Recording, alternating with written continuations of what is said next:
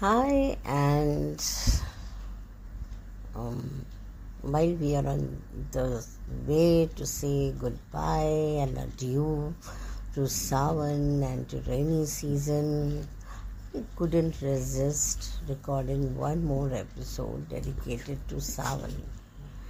See, Sawan is not just Mehndi. Sawan is not just Andarsa. Sawan is not just Raksha Bandhan. Sawan is not just uh, rains also. Sawan is not just visiting parental site. Sawan is not just celebrating being daughter or being married. Sawan is a emotion.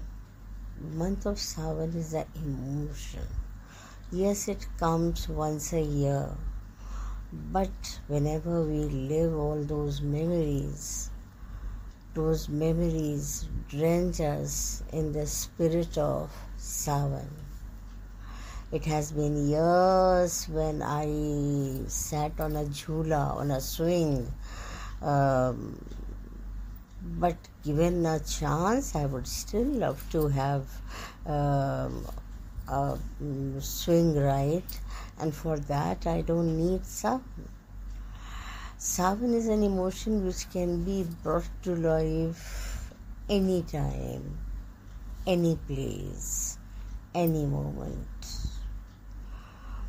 I know how to make andarsa, I know how to make ghevar, I can make it, and that would be sawan for me.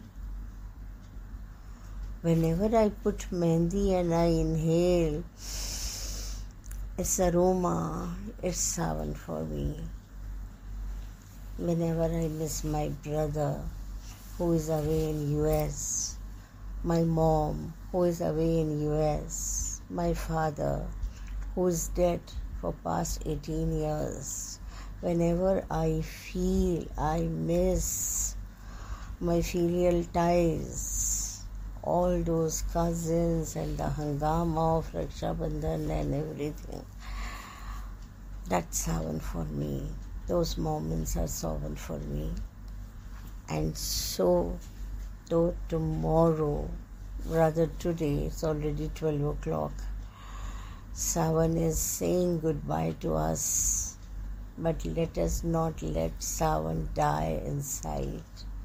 Keep celebrating the spirit of Sawan, the Hari Chudiyaan, the Rang Birangi Chudiyaan, the Mehndi, the Shringar, the Jhulas, the swings, the delicacies which we revere, which we love in Sawan, and especially celebrating our childhood, our parents, our parental house. So, happy Savan once again, and I will wait for you once again. फिर से आइयो कतरा विदेशी Sorry, my throat is in bad shape. But the song from Namkeen is perfect to suit the occasion. To listen to it. Ciao. Bye. Good night.